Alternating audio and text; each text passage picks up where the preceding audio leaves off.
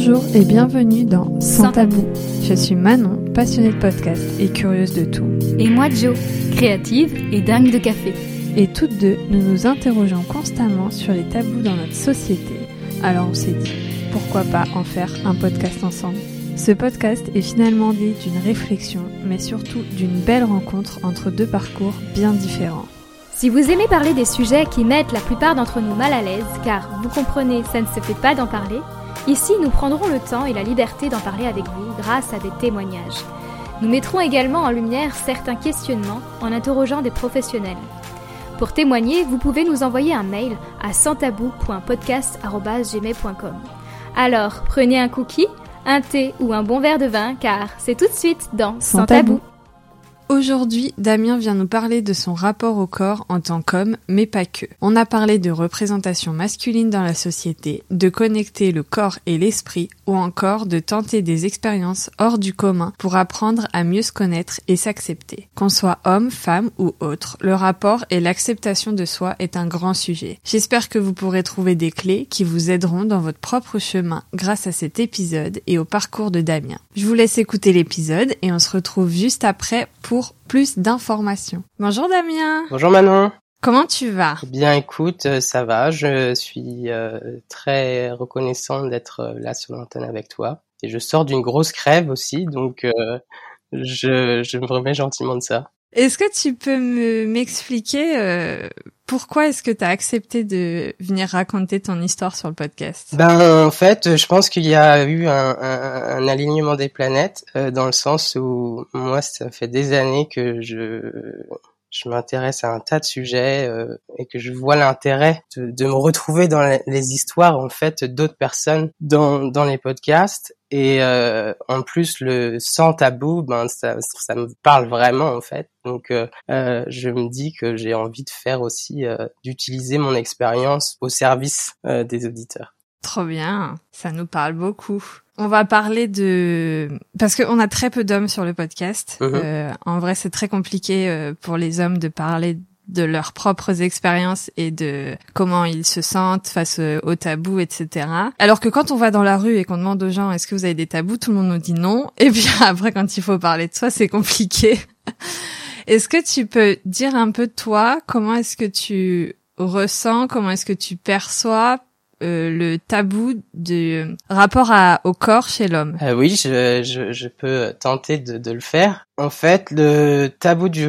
Bah, je pense que c'est tabou parce que déjà on en parle peu ou pas du rapport du corps chez l'homme. Et puis c'est aussi, euh, ça a été pour moi un parcours de vie en fait de, de m'intéresser à ce sujet, notamment euh, ben, de par ma sexualité et aussi euh, ben, du fait que je n'avais aucune référence pour savoir euh, qu'est-ce qui était acceptable, qu'est-ce qui n'était pas, qu'est-ce que je devais être, à quoi je devais m'identifier, etc. Donc ça a pris une grande place dans ma vie, hein, et ça a été un, un aspect simplement. Mais je me rends compte que finalement, quelle que soit la, la sexualité qu'on vit, euh, le, le, rapport du corps chez, chez l'homme est quelque chose dont on ne parle pas ou très peu. Et je me rends compte aussi au travers des, des, des expériences de vie que, que j'ai, des gens que je rencontre, que c'est quelque chose en fait qui est euh, bah, qui est vraiment difficile finalement parce que chacun est dans son coin et sans vraiment avoir de piliers, de, de rôle modèle, de d'expérience en fait et c'est la raison pour laquelle je, je l'accepte et je, je, souhaite parler de mon, mon propre expérience. Et puis euh, bon, on y reviendra un peu plus tard dans, dans la, la, conversation mais il y a aussi euh, ce que la société nous renvoie à toutes les images auxquelles on est confronté auxquelles on s'identifie etc ça veut dire quoi pour toi euh, s'accepter? C'est quoi ta définition de, de s'accepter? Et après on va avoir on va voir comment on y arrive. Mais euh... bah, je pourrais en donner plein parce que je pense qu'on peut pas synthétiser en une seule phrase que c'est que de s'accepter. Mais je dirais en ce qui me concerne, c'est euh, c'est le courage en fait d'être authentique, mais pas seulement être authentique et vulnérable, c'est-à-dire vivre ses émotions et accepter de les partager. C'est aussi accepter d'être imparfait, c'est-à-dire que si je, si je peux donner un exemple concret, parlant, ben moi j'ai grandi euh, avec la conviction que j'étais trop sensible. Et en fait, aujourd'hui, j'utilise cette hypersensibilité comme un levier comme quelque chose comme un cadeau quoi c'est un cadeau de la vie et qui me permet de de vivre des des, des expériences fantastiques pour moi mais aussi au service des autres parce que tu as parlé de, de ce que renvoie la société, de rôle modèle, etc. Moi, en tant que femme, j'avais l'impression que les hommes avaient des modèles auxquels s'identifier, mais que c'était toujours euh, euh, des modèles. Euh, il fallait être athlétique, sportif, sans aucune émotion, justement. vraiment que la définition d'un homme, c'était ça. À quel moment est-ce que toi, t'as compris que tu pouvais pas t'identifier à ça, et comment est-ce que tu l'as compris? Ben En fait, je pense que j'ai toujours ressenti dans mon corps qu'il y avait quelque chose de toxique par rapport à ça parce que euh, toxique parce qu'en fait c'est très limité, c'est très limitant. C'est-à-dire que on peut pas être intégré comme personne si on n'a que cet aspect-là pour se référer euh, qui, qui, reflète ce qui est d'être d'être un homme, ce qui reflète de la masculinité. Ça, peut être un aspect, mais euh, tout le monde ne s'identifie pas ou ne se retrouve pas dans cette euh, ce, ce, stéréotype justement de d'athlète sportif euh, enfin du mec costaud euh, un peu bourrin enfin tous ces toutes ces toutes ces choses qu'on voit dans les films dans les performances dans les qui sont aussi héritées qu'on le veuille ou non de nos grands-parents de nos parents de notre histoire. Donc je sais pas si j'ai répondu à la question oui. Comment est-ce que du coup toi t'as réussi à, à trouver ton chemin sans avoir personne à euh, auquel t'identifier? Est-ce que t'as justement trouvé des modèles par la suite ou est-ce que tu t'es construit ton, ton propre modèle? Oui, euh, je me suis construit mon propre modèle à travers les autres, mais je pense qui moi me rend justement ce qui ce qui fait que j'arrive à m'accepter tel que je suis. Alors il y a, y a cet aspect du, du corps qui est forcément important, mais il y a aussi cet aspect euh, de l'esprit, du cœur, de la spiritualité, etc. Et je pense que la grande confusion et l'erreur qu'on fait, c'est de pas intégrer ces, ces aspects-là. Et du coup, ça, ça produit des gens qui sont complètement dissociés. Mm. Et on peut pas être heureux, on peut pas être nous-mêmes, on peut pas s'accepter si on est dissocié. On a tous une part de masculinité, qu'on soit un homme ou une femme, et une part de féminité. Hein. C'est yin et il y a des polarités comme ça. Si on n'arrive pas à les intégrer, ou si elles sont basées uniquement sur des stéréotypes, ben ça, crée des frictions, ça crée des, des choses qui sont pas euh, vivables finalement. Donc moi, je pense que ben avec un parcours euh, tumultueux, euh, j'ai exploré un peu ça. J'ai exploré différentes avenues. J'ai été voir un peu. Euh, je me suis, oui, je crois que c'est ça. C'est le cumul de, mes expériences. Et j'ai aussi, je suis parti vivre depuis six ans maintenant en Grande-Bretagne, à Londres. Et ça m'a permis une ouverture sur le monde que j'avais pas forcément venant de, de Bretagne. J'adore la Bretagne, mais c'est c'est aussi euh, beaucoup plus restreint comme comme en termes de de diversité, de modèles, de enfin voilà, mm. il y a moins de monde, il y a moins de il y a moins de genres aussi, il y a moins de différences. Donc je crois que le, le, le voyage a été euh, nécessaire euh, pour moi pour pour réussir ça, mais je pense que ça avait quand même démarré avant ça parce que je crois que en ce qui me concerne, je peux être heureux dans la vie uniquement si je suis mon instinct, si je suis mon cœur. J'ai réussi, je crois, à, à, le faire même dans des différents contextes en France où, expérimenter. Alors, euh, je sais pas, je vais donner un exemple par, parlant pour, pour, pour les auditeurs. Je me souviens euh, vivre à Paris et puis euh, j'avais envie, j'avais envie d'un peu de couleur, j'avais envie de me sentir un peu plus vivant que cette vie un peu grise et, et maussade que je ressentais. Et je me suis dit, bah qu'est-ce que je peux faire? J'ai envie aussi de découvrir un peu J'étais déjà dans une, une relation euh, avec un homme à ce moment-là, mais il y avait quelque chose qui m'appelait, quoi, quelque chose de. Donc j'essayais d'explorer un peu différentes avenues et je me dis bah tiens, j'ai trouvé ce ce club sportif euh, pour personnes euh, LGBT. Je parle de ça, je sais pas, ça fait peut-être 10 ou 15 ans, je sais rien. Et je me dis, bah tiens, j'aime nager, en fait, euh, je vais me, je vais essayer ça. Et donc je me pointe, euh, j'organise le truc, je me pointe, etc. Et puis là, le gros moment, alors ça c'est le moment, je pense que plein de gens se, se reconnaîtront là-dedans, le moment des vestiaires. Donc on change et en fait moi j'étais à 100 milieux de m'imaginer tout ça mais les mecs étaient tous euh, comme des Apollons hyper musclés euh, moi j'étais un peu euh, un peu bedonnant pas super fit etc donc déjà gros décalage alors que bon je me disais bah je sais nager j'ai fait j'ai fait des cours de natation et tout. Mais là déjà, je me heurte à un truc. Bah, je ne suis pas, je fais pas partie de la bande, quoi. Il y a quelque chose de donc ça c'est la première étape et puis ensuite je vais dans la piscine et là je me rends très bien compte que tous ces mecs-là ça fait des années qu'ils nagent, qu'ils font des championnats et tout ça. Le nageur vient me voir et me dit euh, je pense qu'il va falloir que tu viennes à un autre cours et je ça a été très humiliant. Euh, enfin il, il a pas voulu m'humilier, mais je l'ai vécu un petit peu comme mm. ça, et euh, ça, ça a mis l'accent en fait sur toutes mes tout, tout ce que je, ce dont j'avais déjà du mal à la base un peu en relation de l'image du corps, de comment je vivais ça, etc. Et au final, euh, bon, comme il proposait d'autres activités, je suis allé faire de la danse avec des mecs aussi. Mais là, je me suis marré, c'était génial parce qu'en fait, on pouvait se déguiser, on pouvait euh, prendre des rôles, on pouvait, on pouvait être qui on voulait. Et donc, en fait, Là, la masculinité, du coup, elle avait toute une autre dimension. Et je, je m'y retrouvais dans cette richesse-là, dans cette euh, variété, dans, il y avait des, des, des, formes, des des tailles différentes. Et donc, euh, voilà, tout ça pour dire que, ben, je crois qu'il y a un travail pour moi euh, d'exploration continue pour sortir un peu du périmètre et voir ce qui se passe autour. J'aime beaucoup cette histoire parce que tu dis c'était humiliant et en même temps tu le racontes avec beaucoup de sourire. Alors les gens le voient pas mais j'espère qu'ils l'entendent parce que tu le racontes vraiment avec beaucoup de sourire et on a l'impression que c'était une expérience géniale cette histoire de piscine alors qu'en fait tu dis c'était très humiliant. Donc c'est assez euh, ça m'a un peu perturbé dans la façon dont je dois répondre. Est-ce que je dois sourire? Est-ce que je dois avoir de l'empathie, je ne sais pas. ben, je peux pas décider pour toi, mais moi la façon dont je le vis, en fait, c'est que je sais pas si tu connais Brené Brown. C'est une personne qui me fascine et elle est docteur. Elle fait de la recherche, ça fait 20 ans qu'elle fait de la recherche sur euh, la notion de shame, la honte. Okay. Et donc, euh, enfin pas que, mais je vais, je vais pas m'étendre trop sur le sujet.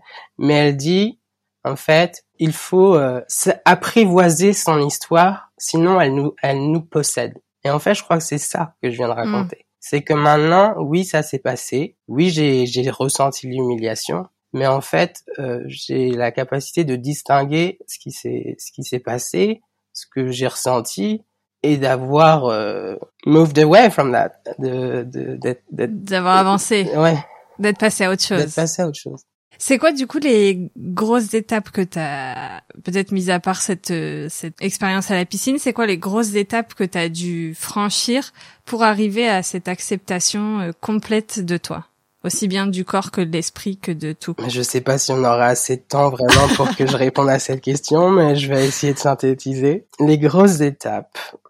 Ben, en fait, déjà, je voudrais dire que cette notion-là de la, la, relation au corps, pour moi, ça a été euh, un fardeau vraiment un fardeau. Moi, je pense de, depuis euh, depuis depuis l'école, j'ai grandi en, ayant pris euh, plus de poids que la moyenne et mes parents se sont rendus compte de ça et j'ai été voir euh, j'ai été voir ce qu'on appelle un endocrinologue, quelqu'un qui s'occupe des problèmes des, glandes, etc. pour voir les, les dysfonctionnements. Et on m'a montré un carnet de santé et on m'a dit, j'avais 12 ans à l'époque, 11 ans, on m'a dit voilà euh, Damien si euh, si on ne fait rien euh, dans quelques années tu en fait tu es sur la courbe d'obésité. Et si on ne fait rien ben il y a de grandes fortes chances que tu sois obèse. Donc ça a commencé comme ça un peu mon histoire ou le, rapport au corps quoi. Et donc j'ai à 11 ans j'ai fait mon premier régime et ça a duré je pense pendant une quinzaine d'années derrière 15 à 20 ans. En passant par des phases de boulimie, euh, donc à se faire vomir. Oui, avec avec vraiment une, une, une haine de son propre corps, quoi.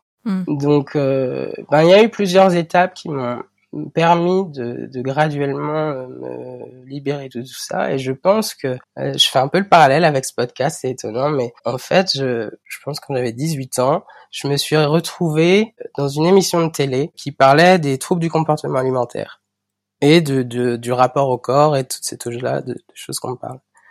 Et en fait, j'ai dit à personne que j'allais faire ce truc-là, mais ça a été libérateur. Et pourquoi je raconte ça? C'est parce que euh, dans toutes les expériences que j'ai vécues et encore aujourd'hui, je crois que il y a un fact, un dénominateur commun, c'est justement de briser le tabou, hmm. de passer de la phase en fait où, où on se trouve dans dans le secret, dans le, qui cultive en fait ce phénomène de honte, bah de partager ça avec d'autres et en fait euh, bah, qui qui se retrouvent dans notre histoire, qui se retrouvent. Et parfois c'est sur des, des choses un petit peu euh, intermédiaire. C'est pas forcément, euh, les gens font pas forcément tous de la boulimie, mais ils, peuvent connecter leur leur cœur et leurs âmes à la personne, à moi en l'occurrence, qui parle devant cette émission télé. Enfin, donc ça, ça a été, euh, ça a été une, une des étapes clés. Il y a eu vraiment quelque chose qui a changé. Et pourtant, j'étais pas du tout gros quand j'ai vu l'émission. Je me suis dit, mais j'étais vraiment euh, euh, j'étais très sportif et très euh, fit quoi quand j'ai fait ce truc-là. Mais c'est pas grave, l'image reste. Et euh, juste pour donner quand même un, peu à quel point c'est allé loin ce truc-là, j'étais venu avec mon,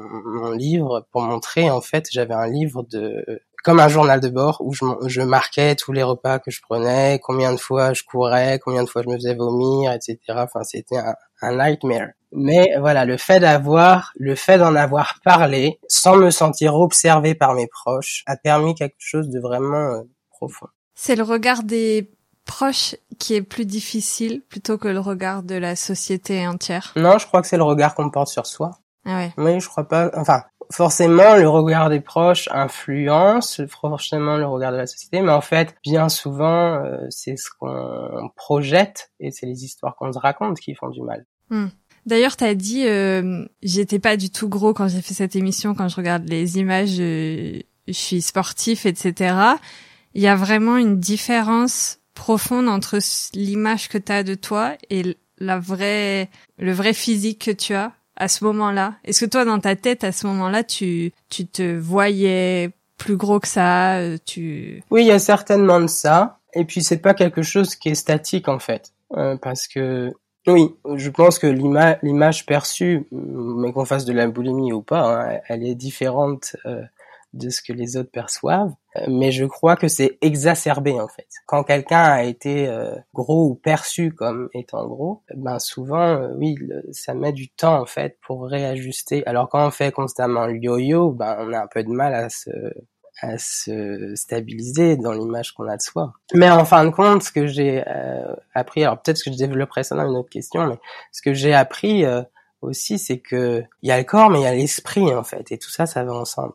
Bah vas-y, on peut parler de cette histoire de corps et d'esprit. Ça fait deux fois que tu le mentionnes. En fait, moi, j'avais quand j'ai préparé un peu le ce podcast, je me demandais est-ce que s'accepter euh, physiquement et accepter la personne qu'on est dans sa personnalité, dans t'as parlé de spiritualité aussi. Est-ce que c'était le même process ou pas? Et c'est vrai que toi, tu t'as dit du coup juste avant que en fait c'était complètement lié. Dans ma tête, je l'avais pas du tout lié. Pour moi, c'était complètement dissocié. Donc voilà, est-ce que c'est le même process et comment est-ce qu'on fait pour euh, lier les deux quand on les a complètement dissociés depuis très longtemps? Une question intéressante.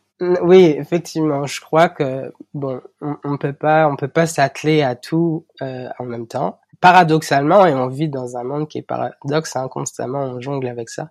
Paradoxalement, l'un ne va pas sans l'autre. Hmm. Donc, euh, je vais parler de mon expérience. C'est pas, c'est pas, euh, je prône pas ça, mais je peux parler que de ce que je connais. Moi, ça fait, ça fait bientôt maintenant six ans que j'ai, j'ai fait un partie d'un groupe thérapie pour hommes. Et souvent, les gens, surtout en France, on a une, fausse image de, de ce que, enfin, oui, on projette des choses sur ce qu'est le mot thérapie, ça fait un peu peur alors qu'en fait, dans mon, dans mon expérience, ce sont des gens comme toi et moi qui sont actifs, qui sont plus ou moins équilibrés. Enfin, on parle pas de maladie, mais en revanche, on utilise les, les situations présentes. En fait, c'est comme un, laboratoire où on va utiliser ce qui est présent pour en, en, en, extraire le jus et, un peu se faire des effets miroirs. C'est-à-dire que moi, si j'ai l'impression, euh, bah, disons maintenant aujourd'hui, euh, j'ai l'impression qu'elle m'en veut, quoi. Elle me regarde vraiment avec un air bizarre dans la vie de tous les jours, c'est quelque chose qui va pas être dit. Tu hmm. vois, je vais pas venir nécessairement te voir et te dire, bah, je voudrais vérifier un truc avec toi parce que j'ai l'impression que tu m'en veux ou enfin, 9 fois sur 10, ça se passe pas comme ça. Et ça, en fait, c'est quelque chose que j'expérimente dans, dans, dans ce laboratoire de groupe thérapie où finalement on, on, vient muscler ça. C'est comme une salle de gym. On vient muscler ça et on vient, on vient, on vient chercher quelque chose en nous vraiment qui, qui résiste hein, à poser cette question ou une autre machin et, et venir challenger ça pour, pour pour pouvoir ouvrir quelque chose d'autre. Et je pense sincèrement que je serais pas en capacité de parler sur cette chaîne de podcast si j'avais pas fait ce boulot.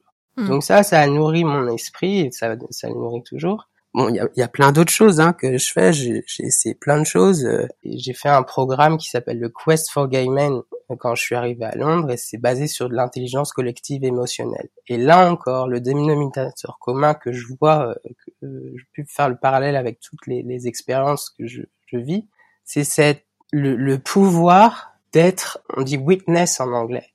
Je sais pas témoin, ça, je sais pas si ça marche tellement bien, mais d'avoir en fait d'être vu Mm. et d'être entendu et d'être senti dans nos moments où on est le plus vulnérable. Et la vulnérabilité, c'est pas forcément des larmes, ça peut être de la joie, ça peut être tout un tas d'émotions. En général, quand on parle d'émotions, euh, les gens ils sont capables de dire euh, joyeux, triste, euh, content, je ne sais quoi. Il y a plus de 82 émotions, donc on a un langage hyper restreint. Et donc, ben ça, ça, c'est toutes ces toutes ces choses là. Je passe mon temps à, à m'immerser dans, dans ce genre de, de, de programme où j'apprends finalement à nourrir mon esprit et mon corps. J'ai plus autant d'efforts à faire en fait. Il y a alors des fois les gens me demandent mais comment t'as réussi à, à te stabiliser? Alors j'ai toujours un peu le yo-yo là. Je sais qu'en ce moment bon je suis pas, je suis un peu dans bon point et ça, mais ça me ça me mine pas le cerveau. J'y pense pas jour et nuit comme ça aurait été euh, dans le passé.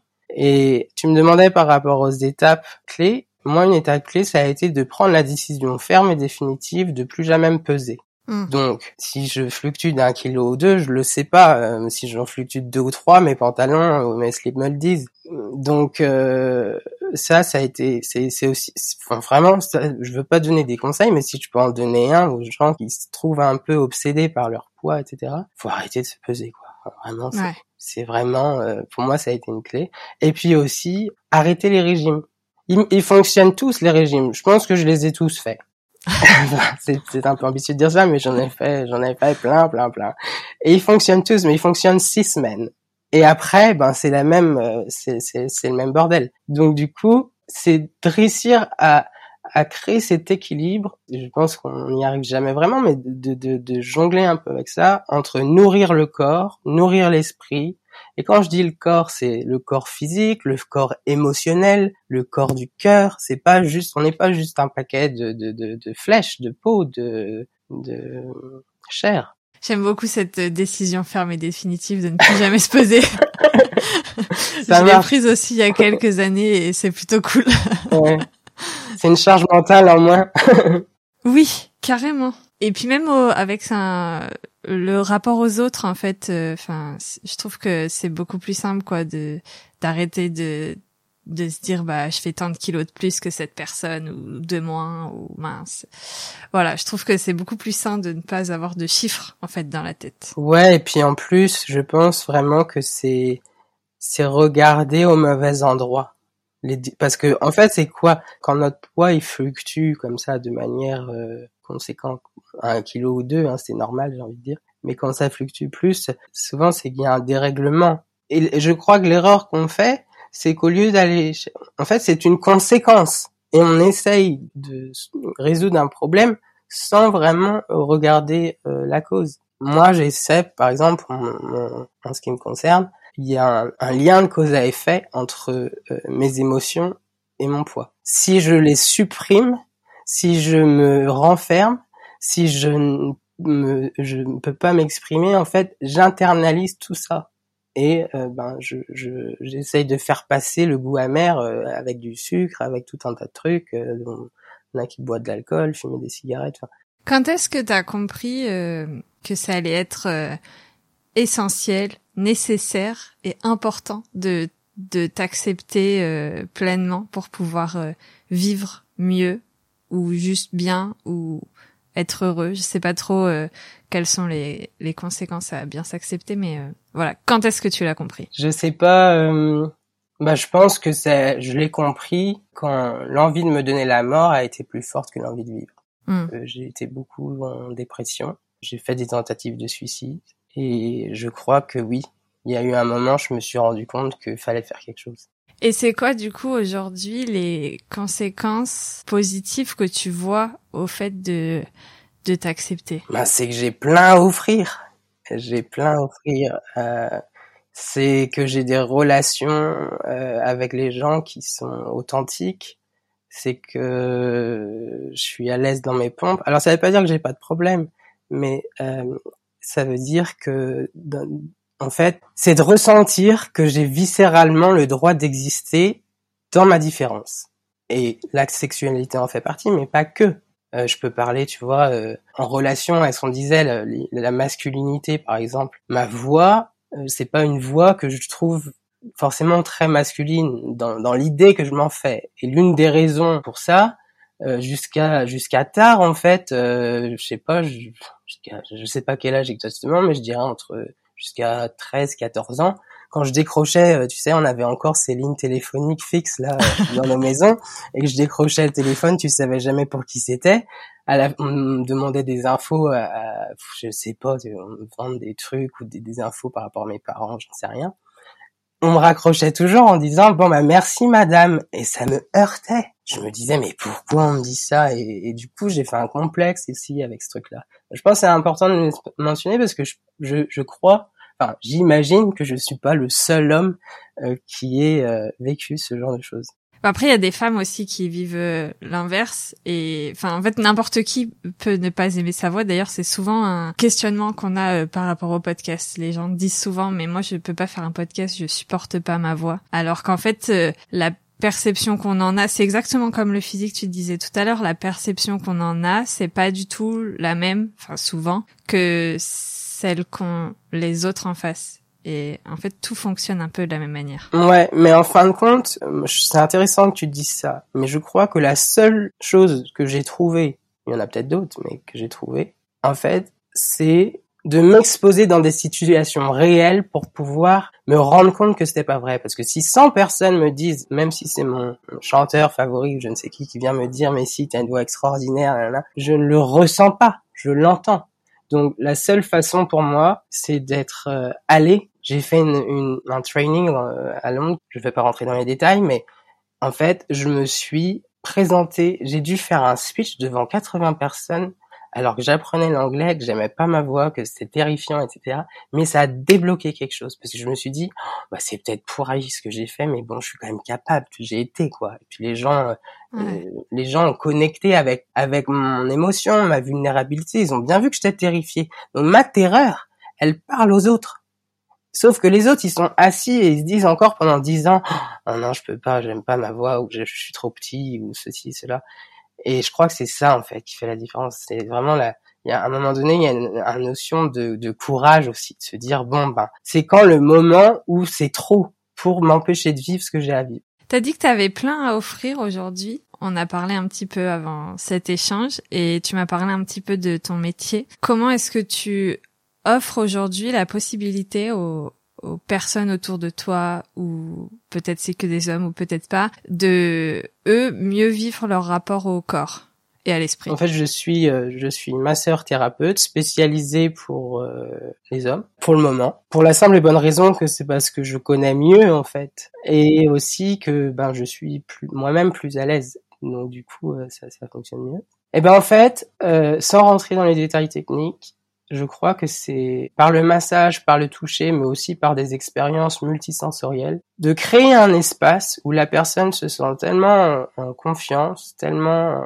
où le système nerveux arrive à une place où il peut se, relâcher complètement. Les personnes arrivent à accéder à des émotions qui leur sont pas nécessairement, euh, ils sont pas juste en capacité d'accéder à ça. Et souvent, euh, il y a beaucoup de larmes mais c'est des larmes, je le ressens, des larmes qui sont du soulagement. Mm. Et c'est c'est pas tout le temps, c'est pas que ça, ça dépend aussi des personnes avec qui je travaille. Tout le monde vient pas rechercher la même chose. Mais je crois que c'est cette notion d'être perçu comme une entité à part entière et, et parfaite dans son imperfection, dans son unité, et que le corps en fait, on peut le voir en fait souvent. Euh, les gens sont dissociés et l'approche que je, je propose, là où j'arrive à les aider, en fait, c'est dans, en arrivant à cet état vraiment de, de, confiance, de relaxation, de communiquer des choses par, euh, par le toucher, par le massage, etc., par des sensations. Ils arrivent à reconnecter à leurs propres sensations dans leur corps. Et en fait, souvent, ben, après, je, je peux pas l'expliquer de, de façon, enfin, c'est pas le but de toute façon de l'expliquer scientifiquement, mais ça crée aussi des connexions avec le, le cerveau. Et donc tout ça, ça communique on crée de l'endorphine, on crée tout un tas de, de, de molécules qui nous, nous procurent du bien-être. Mais aussi, euh,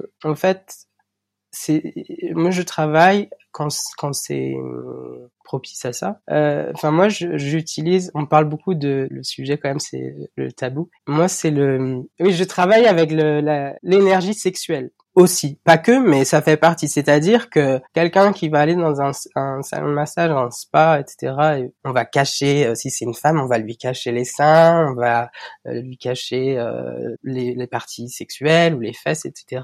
Et en fait, moi, ce que je propose, c'est une approche complètement différente. C'est que le bout du doigt, en fait, il est, c'est la même peau que le, la peau du testicule, c'est la même peau. Alors c'est pas essayer de faire quelque chose, de faire euh, apparaître quelque chose, mais c'est vraiment de considérer la, la personne comme un, d'être complètement intégré. Que je touche le lobe de l'oreille ou que je touche euh, la, partie du coccyx, les fesses, quoi que ce soit. En fait, il y a, y a plus de, il y a plus de barrière, quoi. Il y a plus tout ça. Et ça, je crois que ça permet aux gens qui sont prêts à ça, parce qu'il y a des gens que je refuse aussi, qui confondent un petit peu ma pratique avec des, des, des pratiques qui viennent chercher d'autres choses, je leur dis ben bah non en fait c'est c'est pas ce que je propose. Mais en revanche, euh, les gens qui sont réceptifs à ça, eh bien il y a y a cette vraiment cette sensation de devenir graduellement aussi beaucoup plus intégré dans, dans, dans son corps, dans son esprit et de se dire en fait il y a cette euh, cette notion de shame là, de honte par rapport euh, aux, organes génitaux qu'on nous apprend à cacher, qu'on nous apprend à masquer, qu'on nous apprend à ne pas parler, etc. Et chacun est libre, hein, je, je, je prends rien. Mais ce que je constate, c'est que ça crée des compartiments dans la vie des gens. Et moi, tout ce dont j'ai essayé de faire de toute ma vie, c'est de décompartimentaliser, de désapprendre tous ces trucs-là. Moi, je vais me balader à la plage à poil, j'adore ça. Ça m'a mis des années à pouvoir me sentir euh, libre, etc. Mais je veux dire, en fait, il y a quoi plus naturel que de nager nu et de de, de pas, enfin, de s'en foutre en fait. Et euh, je suis avec des amis, etc. Et c'est ça, cette notion de euh, liberté, mais pas pour provoquer, mais pour pour vraiment être intégré, pour être plus libre. Et puis après, il y a des endroits, euh, enfin voilà, j'irai pas faire ça n'importe où, mais c'est cette notion-là d'intégrer aussi. Je me sers beaucoup de la nudité. Je fais plein de choses de, de pour moi que j'utilise dans mon travail aussi. Et la nudité, je crois que c'est quelque chose qui est clé d'être confortable avec la nudité. Une des clés qui a été aussi pour moi en termes de la relation du corps et de la masculinité et de, de comment ressentir son corps et de ne pas être à l'aise avec son corps. L'une des choses que j'ai faites très tôt quand je suis arrivé à Londres, je me suis mis à faire, enfin, je suis allé avec terreur encore euh, à une séance de euh, ce qu'ils appellent naked yoga. Alors, je vois ça qui est une séance de yoga nu avec d'autres mecs, et puis je me dis, euh, voilà, ça a l'air terrifiant ce truc-là et tout ça, mais euh, j'ai envie d'essayer quoi. Et puis il y a un aspect curiosité aussi, tu vois, qu'est-ce que ça peut être, etc. Et en fait, je suis pas bien quand même. Hein. Quand j'y vais, je me dis, euh, je sais pas qui c'est que je vais trouver là, comment. Enfin moi, je suis pas hyper gaulé, euh, machin, etc. Et euh, en fait, je me rends compte qu'après, euh, tu vois, il y a peut-être trois, trois, quatre minutes où il y a un petit temps de, où là, qui est là un peu euh, dans l'esprit du vestiaire là. Mais en fait, très vite, tout ça, c'est oublié. Et, y a, je vis la séance comme un truc, mais c'est génial en fait. On peut tous être là, différents, différentes couleurs, différentes tailles, différents. Et en fait, être super à l'aise quoi. Je me suis senti vraiment à ma place au bon moment et je me dis mais euh, waouh. Enfin, on devrait, on devrait tous pouvoir être, nous expérimenter au moins une fois ce genre de truc pour voir les sensations que ça produit. Donc voilà, ça, ça a été une autre étape et je, continue à faire ce genre de trucs. J'ai été faire une, retraite euh, tantra au Portugal l'an dernier où il y avait du reiki, de la peinture sur corps, on dessine les chakras, etc. Enfin, tout un tas de trucs qui sont complètement, je crois, enfin moi je visais un peu dans un autre monde maintenant, j'ai l'impression, mais euh, je, je, crois que d'un point de vue de la société, c'est, ce sont des choses un peu tabous, quoi. Enfin, on n'en parle pas trop au repas de famille, même si tu fais, tu vois, tu ramènes pas trop ton truc et tout ça. Moi, je dis tout. En fait, je crois que cette notion de tabou et de non-dit a été vraiment au détriment de ma santé mentale et de mon, mon bien-être, qu'en fait, je crois que je me suis promis que tout ça, j'allais tout balayer tout ça. Mais alors, euh, et, et je je dis pas que c'est facile. Ça me demande du cran parfois, ça me demande du courage. Je sais pas trop à quoi je m'expose. Parfois, c'est quoi me prendre des risques. Mais je suis devenu aussi un peu plus euh, sensible dans le sens où je, je, je, je mesure plus quand c'est approprié, c'est-à-dire voilà, j'impose pas mon style avec euh, oh ben je fais ci et ça si je vois que la personne est un peu ouverte, a envie d'en savoir plus, je, suis, en fait, je suis content de d'en parler, mais j'impose pas à tout euh, à tout le monde et n'importe qui qui sont pas forcément du tout du tout euh, dans ces dimensions. Est-ce que tout ce qui t'effraie, en fait, euh, tu le fais pour justement aller déconstruire plein de choses? Ben Ça, je dirais que c'est plutôt ma sœur. Mais en fin de compte, quand j'y pense et quand je m'entends parler, je me dis que ouais, il y a un peu de ça. Euh, ouais, je, je crois que j'ai pas j'ai pas forcément cette volonté euh, consciente de me dire euh, je vais faire tout ce qui me fait peur. Il y a toujours des choses qui me enfin est-ce qu'il y a des choses qui me font peur? Oui, certainement, je suis pas forcément au courant mais oui, je crois que en fait de mon expérience, la seule manière de pouvoir passer au-delà de la barrière. Là, comme je te parle aujourd'hui, c'est mon premier podcast et tu vois, franchement, j'aurais pu y penser pendant six mois encore, à me dire, oh là là, tu vois, je, qu'est-ce que je vais dire et si euh, quelqu'un m'entend et euh, et si je dis un truc de travers et tout ça. Et là, je me dis, mais en fait, ça revient à cette notion de s'accepter.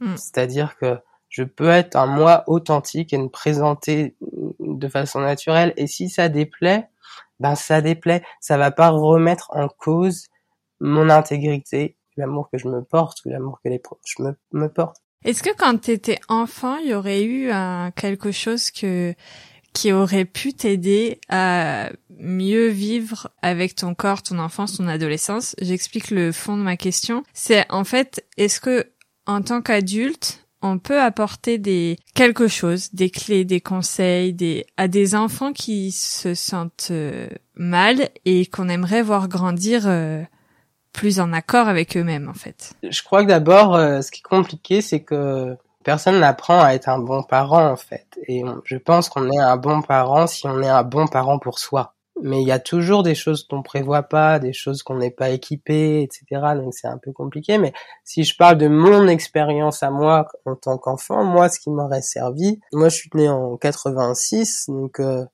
euh, la génération un peu d'avant. En fait, j'avais aucun, j'avais par exemple la sexualité, c'était pas un sujet, c'était un tabou. On ne parlait pas de sexualité, que ce soit en fait le seul accès à la sexualité, ben quand j'ai grandi, c'était euh, ben, ou les films, ou un peu plus tard en étant ado, les pornos, les machins, mais jamais on m'a parlé de... Donc ça m'aurait aidé, ouais, qu'on parle de, sexualité, qu'on parle d'un petit peu de, de, de, comment ça peut fonctionner, choses comme ça, que ce soit pas un truc... Euh, honteux ou tu vois un peu mis sous le tapis qu'on me parle aussi d'homosexualité parce que bah, moi je voyais bien que j'étais différent hein, euh, que j'avais de l'attirance pour des garçons et que bah, en fait j'étais le seul euh, mouton noir dans mon monde hein, j'avais pas de repère j'avais pas de référence donc ça ça m'aurait aidé aussi d'avoir des rôles modèles. Je pense qu'il y en a plus aujourd'hui quand même. Donc ça aide, il y a des livres pour les enfants, etc. Mais enfin, est-ce que dans toutes les campagnes ou dans toutes les villes, on, on donne ces livres-là aux enfants? Je suis pas sûr mais de savoir un petit peu qu'il y a une question de de choix. Je pense que mes parents l'ont très bien fait pour d'autres choses, euh, de, de, nous, nous, ouvrir un peu le, le m'ouvrir un peu le monde. Mais en, en termes de ça, ouais, sexualité, euh, d'être un peu informé sur la sexualité. Je me, je me rappelle quand j'ai demandé ce que c'était un préservatif, il y avait une, un, un, truc qui revenait comme ça à la télé, il parlait de préservatif, j'avais demandé ce que c'était, et puis euh, ils avaient filé un... J'ai eu des conversations comme ça avec des amis qui ont des, des expériences similaires. Ils m'ont filé un magazine euh, avec un mode d'emploi, tu sais, de bah, préservatif, machin. Ils ont demandé à ma sœur, qui avait un an et demi de plus que moi, de me lire le truc, tu vois. J'ai rien dû comprendre, mais enfin bon, euh, j'avais un peu mieux compris. Donc ouais, il y a, y a ça, je crois que ça, ça, ça, ça m'aurait beaucoup aidé. Ou alors qui est aussi tu vois, j'ai vu, mon père, il a voulu me faire faire du rugby quand j'avais 12 ans. Dieu, pour moi, ça a été mon pire cauchemar. Mais en fait, je me suis rendu compte qu'encore une fois, bon déjà j'étais pas une brute, hein. Euh, moi j'aimais bien les trucs un peu doux, un peu cool, etc. J'adorais la gymnastique en revanche, mais bon ça a pas duré longtemps, je sais pas pourquoi. J'ai vu un film récemment en fait où euh, ils ont une équipe de football de rugby ici euh, à Londres, ça doit exister dans d'autres villes où ils sont LGBT inclusive quoi.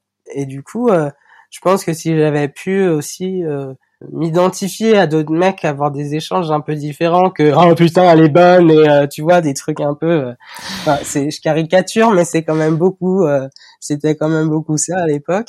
Ben peut-être que je me serais retrouvé un peu plus dans, dans, dans, dans ce sport quoi. Est-ce que tu as un sujet tabou? Malgré tout ce qu'on vient de dire Est-ce qu'il y a un truc sur lequel bon c'est un peu difficile de parler? Ben j'hésite, je veux pas faire peur aux auditeurs. non, j'étais en train de regarder mes livres et puis je me dis alors il y a quoi euh, Polyamory, euh, bipolaire, le relation au corps, euh, les fétiches, euh, non je sais pas. Non, je crois que j'ai, enfin franchement, je crois que j'ai plus aucun tabou quoi. J'ai j'ai réussi à, à transcender ça et je crois que ça se ressent en fait. Les gens, ils, ils aiment parler avec moi parce qu'ils sentent qu'il n'y a pas de retenue, quoi. Il n'y a pas de... Ouais, en fait, c'est ça. Transcender le tabou et... Et ouais, ça apporte beaucoup de liberté. Trop bien. Merci beaucoup, Damien. Ben, avec plaisir. Merci à toi. Ciao. Salut. Merci d'avoir écouté l'épisode jusqu'ici, j'espère qu'il vous a plu. Si vous aussi vous voulez briser les tabous dans la société, n'hésitez pas à partager le podcast autour de vous. Vous pouvez en parler à vos amis, à votre famille, sur vos réseaux sociaux, partout. C'est souvent un bon argument pour entamer une conversation. N'oubliez pas de vous abonner sur votre appli d'écoute préférée pour avoir les notifications à chaque nouvel épisode. Retrouvez les notes de l'épisode sur le site www.sanstabou100tabou-au podcast.com. Si vous souhaitez raconter votre histoire, vous pouvez nous écrire par mail à 100 tabou podcast at gmail.com. Et pour suivre nos aventures podcastiques ou discuter avec nous, ça se passe sur les réseaux sociaux, notamment sur Instagram sous le pseudo at positivestudio.podcasting et sur LinkedIn sur la page Sans Tabou ou celle de Positive Studio. Je vous dis à bientôt pour un nouvel épisode et en attendant, prenez soin de vous.